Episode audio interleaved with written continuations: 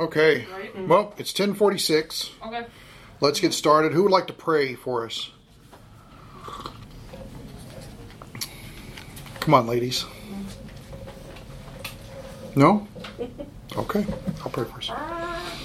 God, I pray that you would uh, bless our time in the Word today uh, as we finish uh, looking at a very important subject. Praying, Lord, that your mercy would rest um, in our study time. Uh, the Father, we not have anything else distracting us at this moment, but you would give us uh, clarity and wisdom and enlightenment because your Holy Spirit leads us in all truth. We prayed in Jesus' name. Amen. Okay. Well, here's what we're going to do at Arlene's request. And because uh, COVID robbed us of bringing a conclusion to what we were looking at last time, is um, we're going to turn to Matthew 8. And I don't have any. Um, I don't have any uh, handout sheets like we did with the spaces in between and all that. I will say that for the 20th and the 27th, we won't have class in here. Probably good to better, uh, probably better uh, to just join with Chuck's class, and uh, that that might be, you know, for those two weeks. And then on the 4th of October, I'll be back and we'll be able to pick up then. So, all right. So uh, Matthew 8, verses 1 through 13. Who would like to read that passage? Again. Great. And when he had come down from the mountain, great multitudes followed him. And behold, a leper, a leper came to him and bowed down to him, saying, Lord, if you are willing, you can make me clean. And he stretched out his hand and touched him, saying, I am willing, be cleansed. And immediately his leprosy was cleansed. And Jesus said to him, See that you tell no one, but go, show yourself to the priest, and present the offering that Moses commanded for a testimony to them. And when he had entered Capernaum, a centurion came to him, entreating him, and saying, Lord, my servant is lying paralyzed at home, suffering great pain. And he said to him, I will come and heal him. But the centurion answered and said, Lord, I am not worthy for you to come under my roof, but just say the word, and my servant will be healed. For I too am a man under authority with, with soldiers under me, and I say to this one, Go, and he goes, and to another, Come, and he comes, and to my slave, Do this, and he does it. Now when Jesus heard this, he marveled, and said to those who were following, Truly I say to you, I have not found such great faith with anyone in Israel. And I say to you that many shall come from east and west and recline at the table with Abraham and Isaac and Jacob in the kingdom of heaven. But the sons of the kingdom shall be cast out into the outer darkness. In that place there shall be weeping and gnashing of teeth. And Jesus said to the centurion, Go your way, let it be done to you as you have believed. And the servant was healed that very hour. Okay. So, uh, one thing that we recognize, just to review, is that the first part of this chapter doesn't seem to have much connection to the second part. Uh, we pick up in verse 5, and all of a sudden we have an instance where a centurion comes. Remember, a centurion is going to be a Gentile in this situation. Maybe they're scared or fearful to come in. They heard us or they read the sign on the door. My nose is giving me problems. But a centurion comes in being a Gentile. And the idea is that his servant is ill. He doesn't even ask for Jesus to come. He says, You say the word, and it'll be done. I know what it's like to be in authority. You have all authority. Done. Now remember, what is the remark that's made? It's a very important point.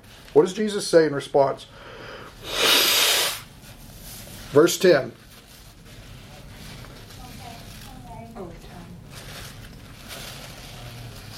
Arlene, if you're in here, you got to be interactive, girl.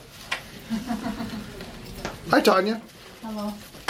Are you saying about many will come from the east and west? No, I'm saying verse 10. Oh, sorry. He hasn't seen such great faith. What's that? He hasn't seen such great faith in all Israel. He has not seen such great faith in all of Israel. Now think about what he. how- Think about how scathing this is. You've got a Gentile centurion, and he has got a slave that is sick. Jesus, just say the word; it's done. If you remember, the problem that we had with Jews is Jews were always asking for a sign. What sign do you do to show us this? Remember that? Mm-hmm. Notice that this guy didn't even need that. He just believes that Jesus has the authority to do it. And even in the Old Testament, they were told not to look for signs. Right. Yeah. So Jesus turns around. Number one, notice that it says he marveled. The fact that the Son of God marveled at something is incredible to me. Okay? And he turns around and he looks at the people that are with him. I have not found such a great faith in all of Israel. And then he gives a truth that connects this. He he's going to show what the far-reaching ramifications of what has just happened is. He says here, verse 11, I say to you that many will come from east and west, and that is a phrase that is used in order to talk about Gentiles in that situation. I'll get it, Tanya. There you go. Uh-huh. Will come from east and west. Okay, so Gentiles. And recline at the table with Abraham, Isaac, and Jacob. That's the patriarchs. And it's going to happen at a time in history in the kingdom of heaven. Everybody see that? And then look what he says. But the sons of the kingdom will be cast out into outer darkness. In that place there will be weeping and gnashing of teeth. Who are the sons of the kingdom? Well, the sons of the kingdom are going to be the Jews. It's their kingdom.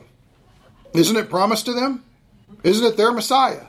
They've got all this revelation. This is what everything has been pushing for in history, and this is what makes Jesus' gospel ministry so foundational. He's offering the kingdom, and they're actively rejecting the kingdom because they just live lives in such blatant unbelief from what they've been told in 39 books of the Old Testament. It's insane. However, you got a Gentile who probably doesn't know much about the Old Testament whatsoever, but recognizes that Jesus has spiritual authority over things as sickness and just submits. He just believes he's just going to do it. So notice the idea here of finding great faith is actually a slap across the face here. You're going to have Gentiles at the table with the patriarchs in the kingdom. However, those who had all this information and knowledge and should be responding the way that the Gentile centurion is, they're actually going to be on the outside of us. Now, don't get freaked out by this phrase, outer darkness. Outer darkness means the darkness outside. That's what it means. So it'll be the idea of if all the lights are off in the building except in here, and if this is a situation, then you're sitting out there. That's the idea. You are away from the very imp- from the very personal fellowship experience with the Lord. Now it says in that place there'll be weeping and gnashing of teeth. People automatically look at that and say, well, if there's weeping and gnashing of teeth, that's obviously got to be hell because that's what's going to be happening in hell. Yes, that will be happening in hell. But an emotion is not a location. That's important to understand. Anytime that you deal with weeping and gnashing of teeth, that's actually uh, elicited um, from having profound regret. But here we have to ask ourselves a question Is this dealing with people being cast out and going into hell? No, it's not whatsoever. And then he says, verse 13, and Jesus said to the centurion, Go, it shall be done for you as you have Believed. believed. That's the difference. Great faith. Believing what God has said. See, here's what's amazing. We hear the gospel message, we respond in faith. The same faith that we respond to, saying, Yes, I'm convinced that that's true, it's the same faith that we need to have to live life. It's not a different type of faith, it's not an amped up type of faith. It's just simply what has God's word said, and it stands in complete opposition against everything that the culture or the world or the news wants to throw at us. How should we think about this situation? And don't necessarily take their word or their their starting point as the way that you should look at the situation. either. Exactly. Exactly. I'll tell you something that's very helpful. Uh, Jamie, I know you've listened to it, I think, a couple of times, is the uh, biblical framework uh, messages from Charlie Clough. There's 224 of them. But it talks a lot about recognizing that the Bible is what sets the standard for truth. And you can go to BibleFramework.org, I think it is, and get all those lessons for free, or you can even order it and they will send it to you for free. But- the audio on some of it. What's that? Have they cleaned up the audio on? I don't I don't know that they have. Some of the audio is very shoddy, but they're also working on trying to put it in a more condensed and presentable fashion that actually has like a, a study book that goes with it and that kind of thing. Yeah. So they're constantly developing it. But You know where that is on there what do you mean? about this? Uh, the whole the whole Oh, The whole the whole series is all framework and yeah the whole series is devoted to it. If you're have look it. I was wondering Well, if you're looking for him to be teaching on the outer darkness as well, uh, like specifically, I don't know that he has that, and I don't know that Charlie would agree with my understanding of the outer darkness here. Uh, we actually got into a big conversation about the outer darkness when we were uh, eating at one point together, lunch or dinner or something, uh, with Charlie Bing and Roger Fankhauser and J. Paul Tanner when they were here. Uh, and Paul Tanner doesn't believe that the outer darkness, that believers can be in the outer darkness. He believes it's hell. So he's got a journal article written on it that I've downloaded. I haven't read it yet, but I told him I disagree with him, and he knows the arguments. He understands the arguments, but Yeah, I don't believe that it, is hell either, but I just wonder what, uh, you're talking about it being kind of what I understood, that it's just like another room outside of, of the presence of, uh, you know, everything that's um, really good going on, yeah. and that's, that is sad. Well, there's some people that want to equate it with like a Protestant purgatory, Is what they call it, that kind of thing? like. and it's not. Uh, the fact that you're already accepted into heaven is what negates it from being a purgatory situation. Uh, also, at that point, you're not trying to earn yourself into a deliverance situation. With Yeah, with the doctrine of purgatory, everybody ends up in that situation unless you had some unbelievably great works. And from what I understand, even in that situation, they're still held there, but just for a shorter amount of time, and then they graduate into heaven. That that's that's just work salvation. So it's Yeah, insane. That's what it sounded like Uh, th- this idea right here, trying to trying to relate the outer darkness to purgatory, it really that that that is a way to dismiss it quickly without sitting down and actually walking through the text. So is this just in the millennium time, or? I believe it will. Okay, and so then afterwards, that person will be in the outer darkness. Well, I believe I believe what happens in particular is if we talk about they will come from east and west and they will recline at the table with Abraham, Isaac, and Jacob. It seems like what we're talking about specifically is the marriage supper of the Lamb that's going to take place in heaven before uh, Christ and His faithful ones return to the earth. Which is why that guy got tossed out. Because he wasn't wearing the right clothes. because he wasn't wearing the right clothes. so here we go, Matthew 22, Okay, because this is this is that parable. yes. We're going to deal with it. We're going to walk through it since we walked through it a while back. Matthew 22.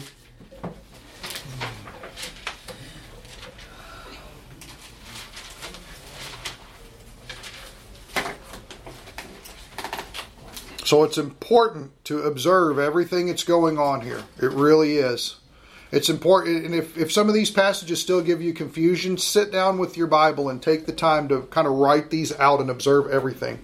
So notice Jesus, there's the speaker, spoke to them again in parables. Now stop. Who is them? If we back up to 45, it says, when the chief priests and the Pharisees, see that? And then if you back up to verse 23, when he had entered the temple, the chief priest and the elders of the people came to him. So notice you've got a good understanding of who the direct audience is of this teaching, okay? And notice he spoke to them in parables. Now, remember, the reason why Jesus started speaking in parables is because everything that had been revealed by him so far to the Pharisees had fallen on deaf ears and they had turned away. So, um, parables is also the genre. The idea is what's the great overarching theme here, and do all the details support our conclusion? Okay? So, Jesus spoke to them again in parables, saying, The kingdom of heaven may be compared. Stop. What is the subject? The subject is the kingdom of heaven. So, in Matthew 8, the relationship of outer darkness has some parallels to the idea of the kingdom of heaven. Remember, they'll come from east and west and recline at the table of Abraham, Isaac, and Jacob in the kingdom of heaven. So there's a there's a connection there with the kingdom of heaven.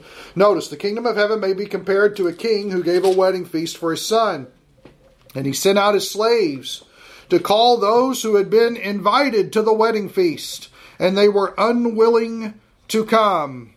Again, he sent out other slaves, saying, Tell those who have been invited, Behold, I prepared my dinner, my oxen, and my fattened calf, or my fattened livestock, uh, and all but or, or all butchered, and everything is ready. Come to the wedding feast. But they paid no attention and went their way, one to his own farm, another to his business, and the rest seized his slaves and mistreated them and killed them.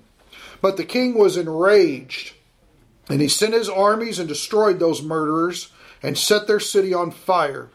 Then he said to his slaves, The wedding feast, uh, sorry, the wedding is ready, but those who were invited were not worthy. Go therefore to the main highways, and as many as you find there, invite to the wedding feast. Those slaves went out into the streets and gathered together all that they found, both evil and good, and the wedding hall was filled with dinner guests. But when the king came in to look over the dinner guests, he saw a man, he saw a man there who was not dressed in wedding clothes. And he said to him, Friend, how did you come in here without wedding clothes? And the man was speechless. Then the king said to the servants, Bind him hand and foot and throw him into the outer darkness. In that place there will be weeping and gnashing of teeth, for many are called, but few are chosen. Now there's a huge barrage of problems you would have with this idea. If you were to take just this one section here, verses 1 through 14, and you go into our library and you pull out 15 commentaries and you set them out and you would read, you would find because this man was not clothed with the righteousness of Christ, this is the reason why he was thrown out into the outer darkness. And the problem there is it's a theological assumption. It doesn't take into account the history of how people operated at that time. So if you remember the discussion that we had there, who gives the wedding garment to the guests? Who supplies those? The married. The father does. And the fact that he's even there in the wedding feast, in the wedding hall, while it's going on and he's not clothed properly, shows that obviously he made it there. You see what I'm saying? God does not allow for unregenerate people to step into the wedding feast of the marriage supper of the Lamb and then say, Well, you're not dressed right, so let's throw you to the lake of fire. That judgment doesn't even come for another 1,000 years until after that. You see what I'm saying? So those people don't even get dealt with until much, much later. That's important. So, something to notice here as well is notice the problem here is that everybody's too busy to come to the wedding feast. Now let me ask you a question. From what you read this, read of this, is the wedding feast prepared now? Is it ready now? Is the wedding ready now? The invitation, as in the invitations have been sent out, and I'm saying that the wedding is ready. Is that true or false? From this, it sounds like it is. It is. In fact, the wedding was ready when he sent out to invite the Jews. The wedding was ready also when he sent out to invite the Jews again. And instead they mistreated everybody. In fact, let me let me if we were to get it in the mail and open up the envelope and take a look here, let me tell you what it would say. It would say repent for the kingdom of heaven is near. That's what the wedding invitation says. That's the wedding invitation. And this is also the message of Jesus and John the Baptist's uh, beginning ministry. And this is what makes the book of Matthew so critical to understanding the kingdom of heaven. In chapter 12, the Pharisees blaspheme the Holy Spirit, the works that Jesus was doing. And he turns away from them and he begins speaking to them in parables as a means of judgment because of their denial of him. So this is all super critical stuff. So now he sends out his slaves go to the highways, go find anybody you can, whether good or bad. Doesn't matter who they are, they're brought in. Now remember, who's the audience here that Jesus is speaking to? Chief priests and the Pharisees, the elders of Israel. Boy, this had to grate them like no other. This had to just make them oh, fingernails on a chalkboard kind of thing. I mean, they they must have been having such a hard time because righteousness and holiness and this presentation of perfection was what they were all about, right? You're like whitewashed tombs. You look good on the outside, but on the inside there's dead man's bones. That's it's all about appearances with them. So, with that kind of idea in place, he instead moves on. We're spreading out. We're going to get other people. Doesn't matter who you find. Invite them. And the wedding hall was filled. Verse 12, and he said to him, Friend, how did you come in here without wedding clothes? And the man was speechless. Then the king said to the servants, Bind him hand and foot and throw him into the outer darkness. In that place there will be weeping and gnashing of teeth. Now, Calvinists grab a hold of verse 14 and drive this home like it's the greatest verse it's ever. Few, sorry, for many are called, but few are chosen. Well, the gospel call goes out to everybody, but God only chooses those whom he wishes to save. Does that have anything to do with the context of this? Not a thing. In fact, we know from the use of the word for there that he's giving an expansion or higher details about what has just happened there. Many are called to participate in the wedding feast, the wedding supper of the Lamb. But few are chosen or few are choice ones that will be in there. Why is that? Well, if we relate it back to what we saw in Matthew 8, faith. Not responding. That's the problem. Is the refusal of the nation of Israel to respond. And so Abraham, Isaac, and Jacob are going to be there, and tons of people from the east and the west are going to be there, but the sons of the kingdom are going to be cast out. And for whatever believers have known Christ but have been unfaithful, and I believe unfaithful, especially in light of massive revelation that they've received, uh, there is a responsibility on the church to be evangelizing and discipleship. And when we fail in our responsibility, other people are worse off, and we are when we're not doing that. So, is, so is he talking? Uh, that that man represented the Jews? Uh, yes, I would say that. Or he's representing, uh, well, he's possibly, if, if the Jew has responded to faith in Christ. That's what makes the difference. Otherwise, he wouldn't be standing there in the wedding hall at all. He would have never been able to get up there. know, that's why I'm going. How did he Right. Well, the big the big strike with the chief priests and the Pharisees are the fact that they came along and they killed the messengers that were sent to them, and they were they were judged because the father's going to come and burn their, their house down, and that happened in AD 70. Right. So he judged them. So he's letting them know that judgment's going to come, and Gentiles are going to come in and take their place, other people that they didn't expect, and the wedding hall is going to be filled that way. Yeah, good and evil, but he got in, but he got thrown out. Mhm. And I believe what that's showing us is, is that he refused to put on the wedding garment that the Father provided. Not that he wasn't saved. I believe it's righteousness. I believe it. I, I, I don't. Let me say this. I believe it's righteousnesses. Let me say that. Uh, and, and here's the thing: we talk about positional righteousness. I believe in Christ. When I believe in Christ, positionally speaking, I'm declared righteous in His sight. Now the question is: is will I live in light of my standing with Him? Will my state uh, increase as I'm giving more things over to Him, dying to myself, taking up my cross and following Him, being willing to suffer for His name, those types of things. If that's the case, then what I find is is that I am now walking in righteousness. I don't just have righteousness full and free. I'm now employing righteousness as it's being developed in my life because I'm submitting to the Lord. Now let me give you an example real quick. Put your finger here and turn to Revelation 19.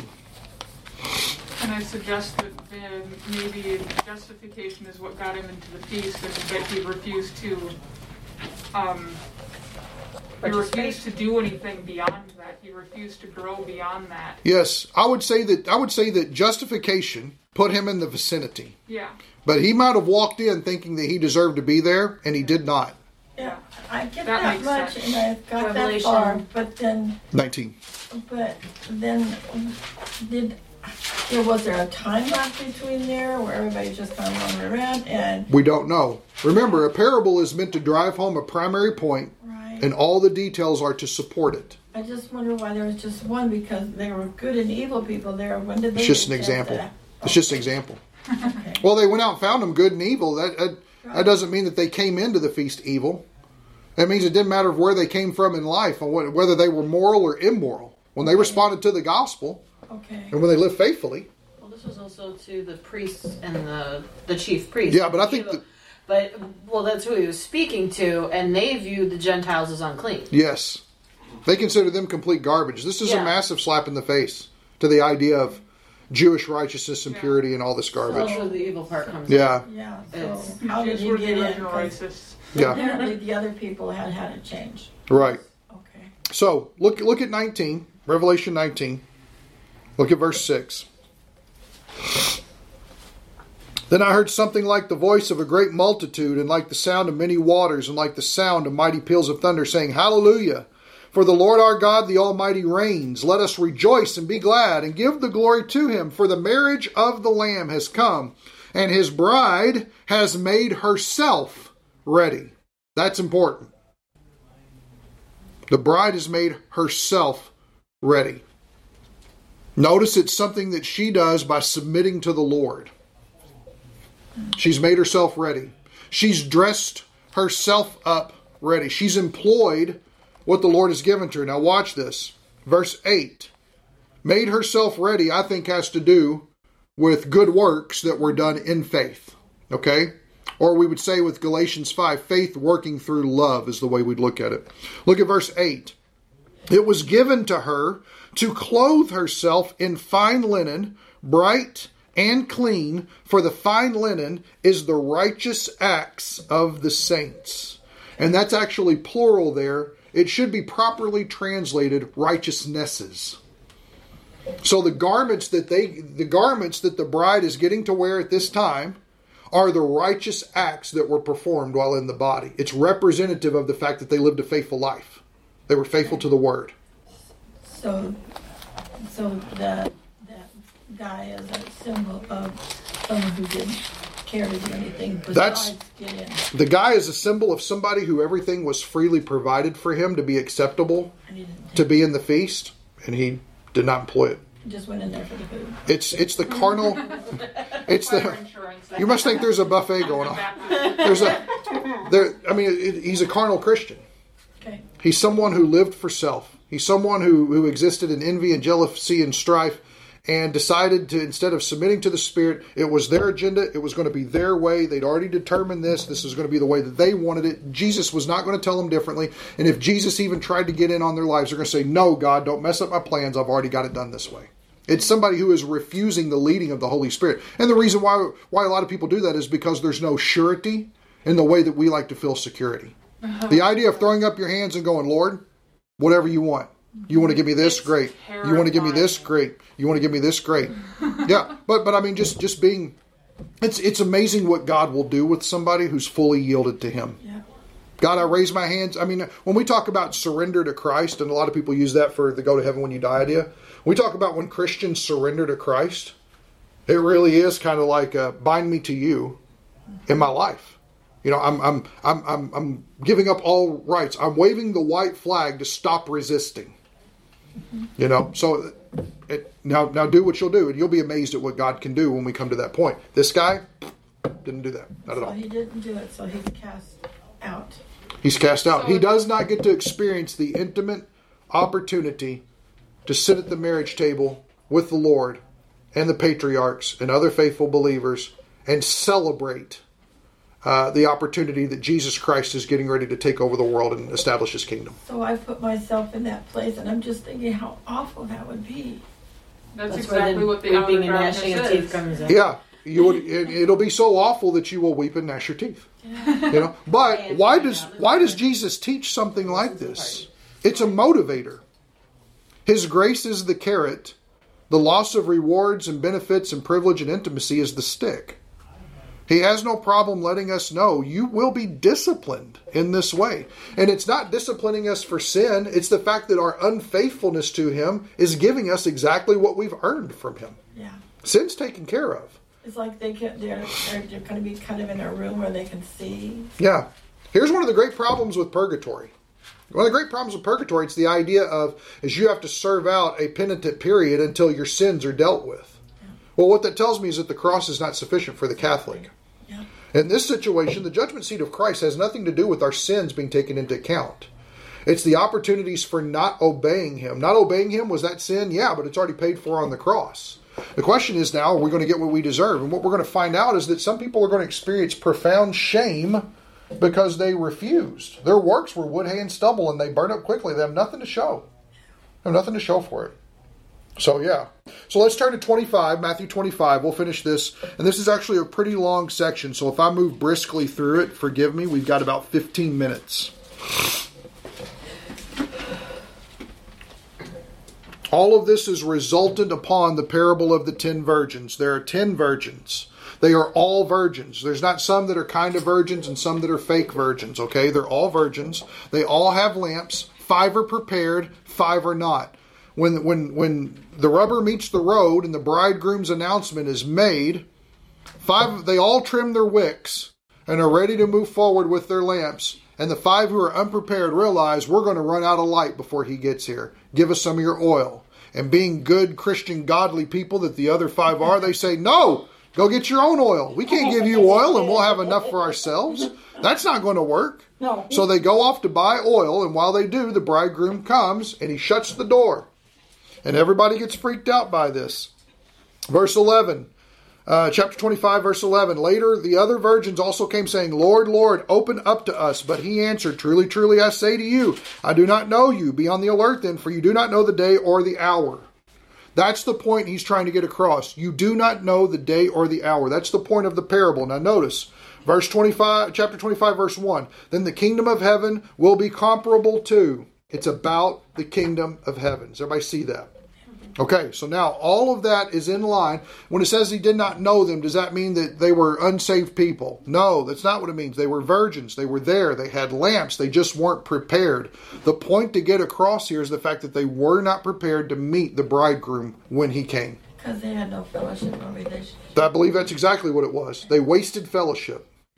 So, verse 14, for, and that's what makes this next part difficult is because it's coming off of that. So, in what way does for relate to what it was uh, before that, or what, what occurred previously? For it is just like a man about to go on a journey. What is just like a man about to go on a journey? The kingdom of heaven.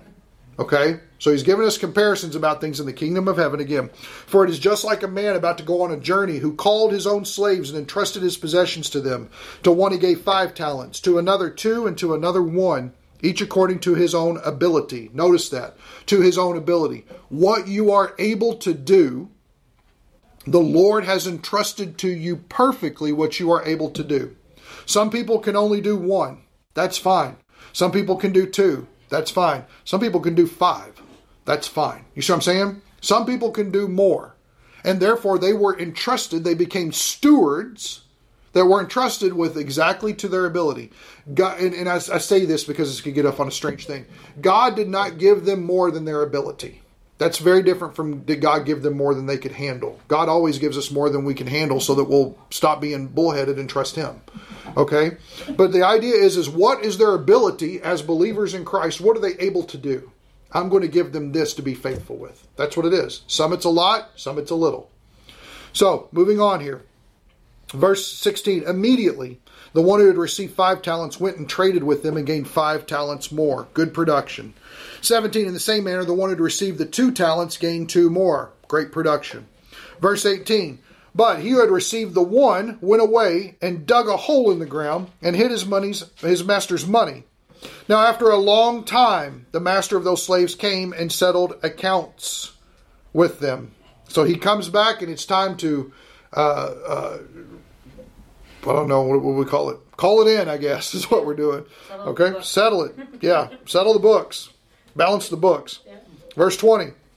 The one who received five came up and brought five more talents, saying, Master, you entrusted five talents to me. See, I've gained five more talents. 21 His master said to him, Well done, good and faithful slave. You were faithful with few with a few things. I will put you in charge of many things. Enter into the joy of your master. Verse 22 Also, the one who had received the two talents came up and said, Master, you entrusted two talents to me. See, I have gained two more talents.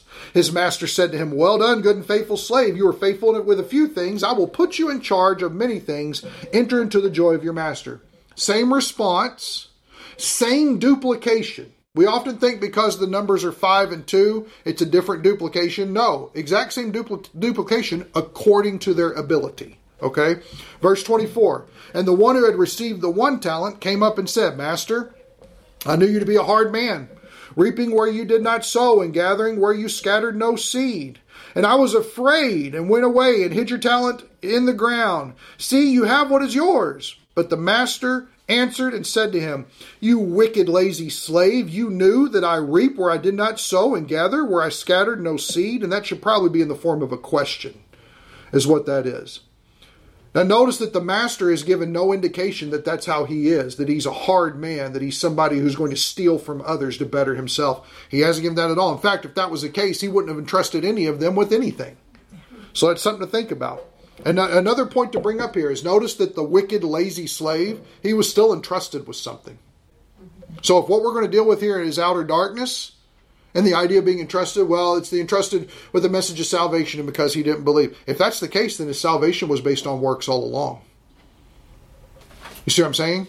Unless he invested it and was faithful with it, he couldn't get to heaven. Well, that's meriting works. That's a work salvation. So that automatically can't fly in the face of everything else that's written in the Bible. Verse 27 Then you ought to have put my money in the bank, and on my arrival, I would have received my money back with interest. Now, verse 27 is a real stinger for people who are saying that what he was entrusted with was salvation or the gospel and whether or not he responded to it. Because notice that what the master is indicating here is that there was just a little least bit that you could have done, and that would have been enough. You know, at least if you would have had that, you would have had something. So everybody's oh well you got to be totally sold out to jesus in order to go to heaven when you die. Well here he's saying that if your interpretation of this is correct all you have to do is a little bit of the least and the big problem really there is that you're still having to do something to be accepted. That's wrong. Okay so when we talk about go to heaven when you die in the situation it doesn't even fly with all the details of the parable. It just doesn't. Verse 28 therefore take away the talent from him and give it to the one who has ten talents for to everyone who has, more shall be given, and he will have an abundance. But from the one who does not have, even what he does have shall be taken away. So notice what you think you have when you come before him at this time when he's going to settle accounts. And if it wasn't employing or stewarding well what he gave to you according to your ability, it will even be taken from you. And it will be given to the other who was faithful. And they will have even more heaped upon them. Verse 30 Throw out the worthless slave into the outer darkness. In that place there'll be weeping and gnashing of teeth. Now, immediately everybody says, Oh, well, notice in verse 30, he's called a worthless slave. Notice up in verse 26, he's called a wicked and lazy slave. Obviously, he wasn't a true, genuine Christian. Stop. They all started out as slaves. And if the master here is Jesus, then he knows the difference. It's like, well, I'm not really sure which you guys is really going to heaven when you die. He chose Judas, and he knew what Judas was going to do. Yep, he chose Judas. So I, think it's important for us to, to, to recognize that anytime that somebody wants to read passages like this through the glasses of go to heaven when you die, you end up in all kinds of problems. Let the text take you where it is. And if it talks about that works are involved, then accept that. But don't let it creep into justification by faith alone. You can't let it do that. Otherwise, you don't have a gospel at all. So. And to. They're invited to the marriage mm-hmm. is in a place. Mm-hmm. There's the outer darkness, which is still another place. Right. And Lake of Fire, all that other stuff. Those are all other places. Yes. To say that, oh, if the it's the outer darkness or you're in the marriage supper, that's and those are the only two places that exist. That would that would be silliness. Yes. Because there's other. I mean just like we're in one room and other people are in other rooms in this building, just because you're not in the marriage supper doesn't mean you're in hell. Mm-hmm. So exactly, that seems kind of silly to to just automatically, oh, I guess I'm not in the marriage supper. I guess I'm going to hell. Exactly, so, but I think it's important for us to recognize we have passage after passage after. I mean, you're exactly right. We have passage after passage after passage that tells us about the importance of being faithful. Mm-hmm. So let me share with you uh, two more little passages. One will reinforce that point, the other one will mess you up real bad, and you have to deal with it for two weeks. And but we won't come back and deal with it. You'll just have to deal with it on your own. Uh, let's go to Matthew five.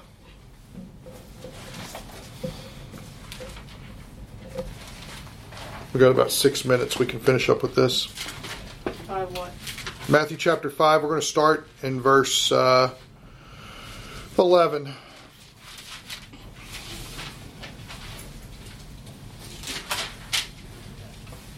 Verse 11 Blessed are you when people insult you and persecute you and falsely say all kinds of evil against you because of me. Rejoice and be glad, for your reward in heaven is great. For in the same way they persecuted the prophets who were before you. So when we receive persecution for Jesus' sake, we're to rejoice and be glad because there's great reward. Now, who's he talking to here? If you back up to the beginning of 5, look at verse 1.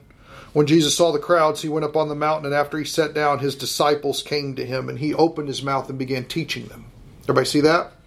So the idea is he removes himself from the crowds and he begins teaching his disciples. Now, it seems at the end of this, whenever you get to the end of chapter 7, the crowds eventually came to hear the teaching as well. But his primary focus is I'm teaching the disciples here uh, what's going on. Uh, now, here's a question disciples, saved or unsaved?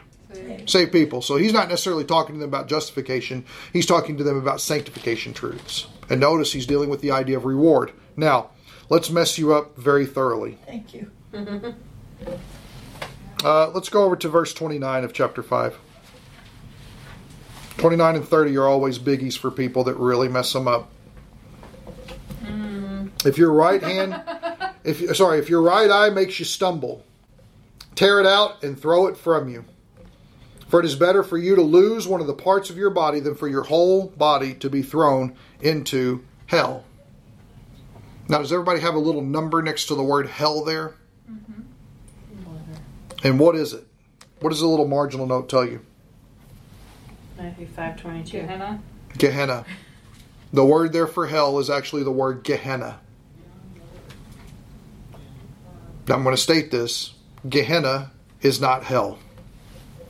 How do we know that? Number one, Jesus is speaking. Number two, Jesus is speaking to his disciples. Number three, Jesus has done has just got done talking to them about the importance of reward. Jesus moves on in verse 13, talking to them about how they're the salt of the earth, how they're the light of the world, how they're the preservation uh, of righteousness that's going on in their society right now. And then he's going to turn around and tell them that if their right eye causes them to stumble, they're to tear it out and throw it from them. Because if they're not willing to take drastic actions like that, they're going to go to hell. Well, now what is your deliverance into hell been made contingent upon? Your what? Your works. Notice that. Your works. I believe that Gehenna is an imagery that is used to dictate the same idea as the outer darkness. If you want to know what Gehenna is, Gehenna is a Greek term that's used for the Old Testament, the Valley of Hinnom. And the Valley of Hinnom is actually located, I think it's to the east of Jerusalem, and it was the trash dump. It was actually the place that became the trash dump because back in Jeremiah's time, it was the place where Israel, when they were under um, idolatrous measures, were sacrificing their children in that area. And because those acts were so terrible uh, to even speak or think about at that time, instead of doing anything with that plot of land, they turned it into the city trash dump. And so it became Gehenna. What's that? Always burning. Always burning. So whenever he's talking to them about that, it's not that he's saying that you will be thrown into hellfire like we think the lake of fire, brimstone, and that type of thing. What he's talking about is garbage, trash. He's talking about is you'll have nothing. If you're not willing to take drastic actions against ongoing sin in your life to prevent you from continually fellowshipping with that sin instead of fellowshipping with the Lord, then he will make he, he will make sure that you have not earned uh, what I want to say, an, an intimate point with Him. That your life will essentially amount to nothing. You'll have eternal life, you'll be in heaven, but you'll have nothing to show for it. This is another one of those stick verses. How about 30? If your right hand makes you stumble, cut it off and throw it from you. For it's better for you to lose one of the parts of your body than for your whole body to go into hell. In other words, it's better for you to take the drastic measures now and have a rich entrance into the kingdom rather than it is for you to say, No, I'm fine, it's cool, I got it under control, no big deal, I don't need to deal with it, I'm great. And instead, you get messed over. Now, that doesn't mean that you will go to hell when you die. It's the word Gehenna. It's important to see this. And this is not something just like, you know, we think about eye and you think about right hand, and immediately for a guy, they're thinking lust and pornography and things like that. We're talking about something as simple as gossip. We're talking about bitterness. We're talking about unforgiveness. We're talking about all kinds of things like that. If we're not willing to deal with our sin seriously, then we're not wanting Jesus' best for us because he always promises nothing but hope and grace on the other side of those things. If we're willing to hold on to those sins instead of dealing with them, we've essentially bought ourselves an opportunity uh, that is less than what we could have had before him. So that's hard teaching, but we have to make sure that it doesn't violate our justification. We have to keep those things clear. And there are dozens of reasons why this is all moving to a discipleship situation. How do you live life now in light of the coming kingdom? So let me leave you with one last one and then we'll pray. Chapter 6, verse 33 and 34. Chapter 6, verse 33 and 34.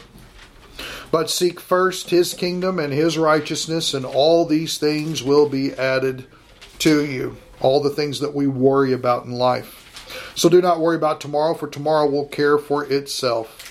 Each day has enough trouble of its own. How do you make it through? How do you deal? You seek first his kingdom and his righteousness. And if all we're worried about is his coming kingdom and his righteousness, then all of a sudden sin becomes ridiculous in our lives and we deal with it.